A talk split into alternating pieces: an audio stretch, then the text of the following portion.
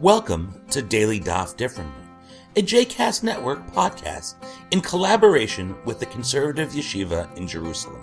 This daily podcast invites you to join us to study the daily Talmud page with a variety of liberal rabbis and teachers. For more information about the Conservative Yeshiva, please visit conservativeyeshiva.org. For more information about the other JCast Network podcasts and blogs, please visit jcastnetwork.org. Hello and welcome to Daily Daf Differently. Jeremy Kalmanofsky with you today, learning Tractate Yevamot, page Samach or 62. As I mentioned yesterday, the uh, page is mostly taken up with the questions of the mitzvah of reproduction, the mitzvah of pru uravu, be fruitful and multiply. Now you might think it's a funny thing to be commanded about. Uh, if you look in the in the Torah back in, in Genesis, when God says to both Adam and to Noah, it says that God blessed them and said, Pru uruvu milu ta'aretz, be fruitful and multiply and fill the earth.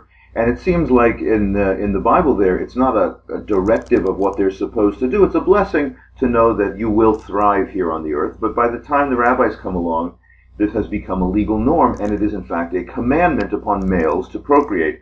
Oddly enough, it's not a commandment in, in normative halacha on females to procreate. Obviously, it takes two to tango, uh, but I think that the idea may be that males need the extra uh, push to undertake the uh, the financial and and logistical struggles as well as the emotional struggles of child rearing, whereas women are thought, uh, so to speak, more naturally to want children and may not have to be commanded. Alternatively, it may be the case that because, uh, especially in ancient times, childbirth was so often fatal that you could not command women to undergo something which placed their lives at risk, and, and certainly was the case. That I think there's an estimate that something like 33% of people in ancient times, women, uh, 33% of women died in childbirth in those days.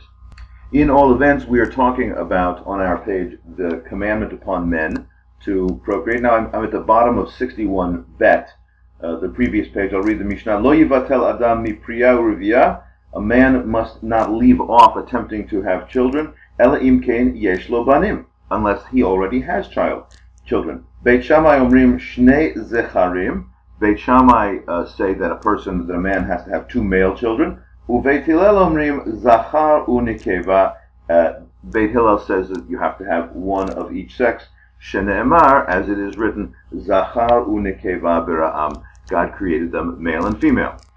Our page will also go on to suggest that there's the view that Beit Shammai says you actually have to have uh, four children, two males and two females, based on a midrash that both Cain and Abel were born with an identical twin sister. In case you ever wondered uh, how Cain and Abel produced more additional children back then, in that Bible story. And there is even a view reported here on our page that it is really Beit Shammai who says that you have to have one male and one female child and Beit Hillel, who says one child of, of any gender is the fulfillment of the mitzvah of pru uravu. This is to the rabbis not just a rule, it's a statement of value as well. It's an affirmation of the goodness of the world. And, uh, and Rabbi Yochanan is quoted, quotes a verse from Isaiah as explaining why there is such a mitzvah. He says, Lola tohu v'ra'ah, lashevet yitzara. God did not create the world to be a tohu, to be a wasteland, to be pointless. Ela lashevet yitzara, God created the world for human habitation. So anybody who is osek beyishuvo olam, somebody who is helping the world be inhabited, that's considered somebody who is being God's partner in the world and building it up. Our page takes up a number of questions such as uh, if a person had children while they were a non-Jew and then converted to Judaism, does that count as the fulfillment of the mitzvah of Pru Uravu? And at the bottom of the A daf, a new question is raised. Uh, I'm four lines up, if you're reading along, four lines up from the bottom of the page. Itmar, it was said, meaning in the post Mishnaic era by the uh, Amoraim, Hayulo banim umetu. A person had children, and then, unfortunately, the children died.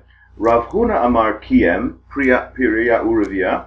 Rav Huna says the person did fulfill the mitzvah of uh, having children. Rav Yochanan Amar Lo Kiem. Rabbi Yochanan says he didn't. Uh, because we know from Rabbi Yochanan before that he thinks the point is to fill the world with people, and sadly enough, through no fault of his own, this person did not, in fact, you know, continue human and social life with, with his children.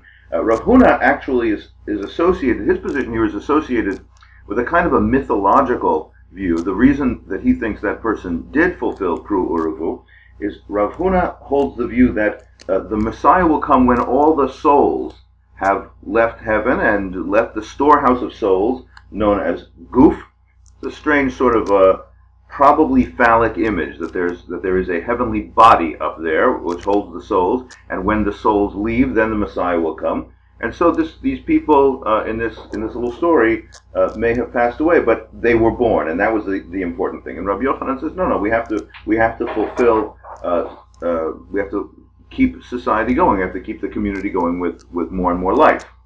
One imagines that in ancient times probably happened a lot that uh, that people had children and then they passed away. So this was not just an academic question, and that raises for the Talmud the question of whether or not people have to keep getting married and keep trying to have children, uh, whether men have to do this at any stage of their lives. You remember that the Mishnah said the person should not stop having children until they fulfill the mitzvah, until they've had a couple. But this raises uh, the question instead. The Gemara will now go on and suggest, that, according to the view of Rabbi Yehoshua, that you should always be trying to have children at any point in life. And he quotes the verse from Ecclesiastes, "Baboker zera et zarecha." In the morning sow your seed, ula erev al tinach yadecha. But in the evening, do not let your hand uh, rest or relax, ki ein chayodea because you don't know which seed will will be fit, which will take root. Uh, hazeh ozeh, this one or that one. In the course of this, we uh, raise the possibility that one's grandchildren count for the mitzvah of pru if you, if you had if you had some children and they unfortunately passed away, but they have grandchildren, are you still good for the mitzvah of pru or And in the course of this, we get the weirdest statement that I personally have ever seen in the Talmud, at least given the background information that Rashi gives us. It says here that Rabbah encourages the aged Rav Sheshet to go and have some more children. He's got one child, but he needs to have more children, says says the teacher Rabbah. And Rav Sheshet says, well, listen, I actually, my, you know, I had one child and, and they, they have ch- children, so I'm, I'm good through the grandparents.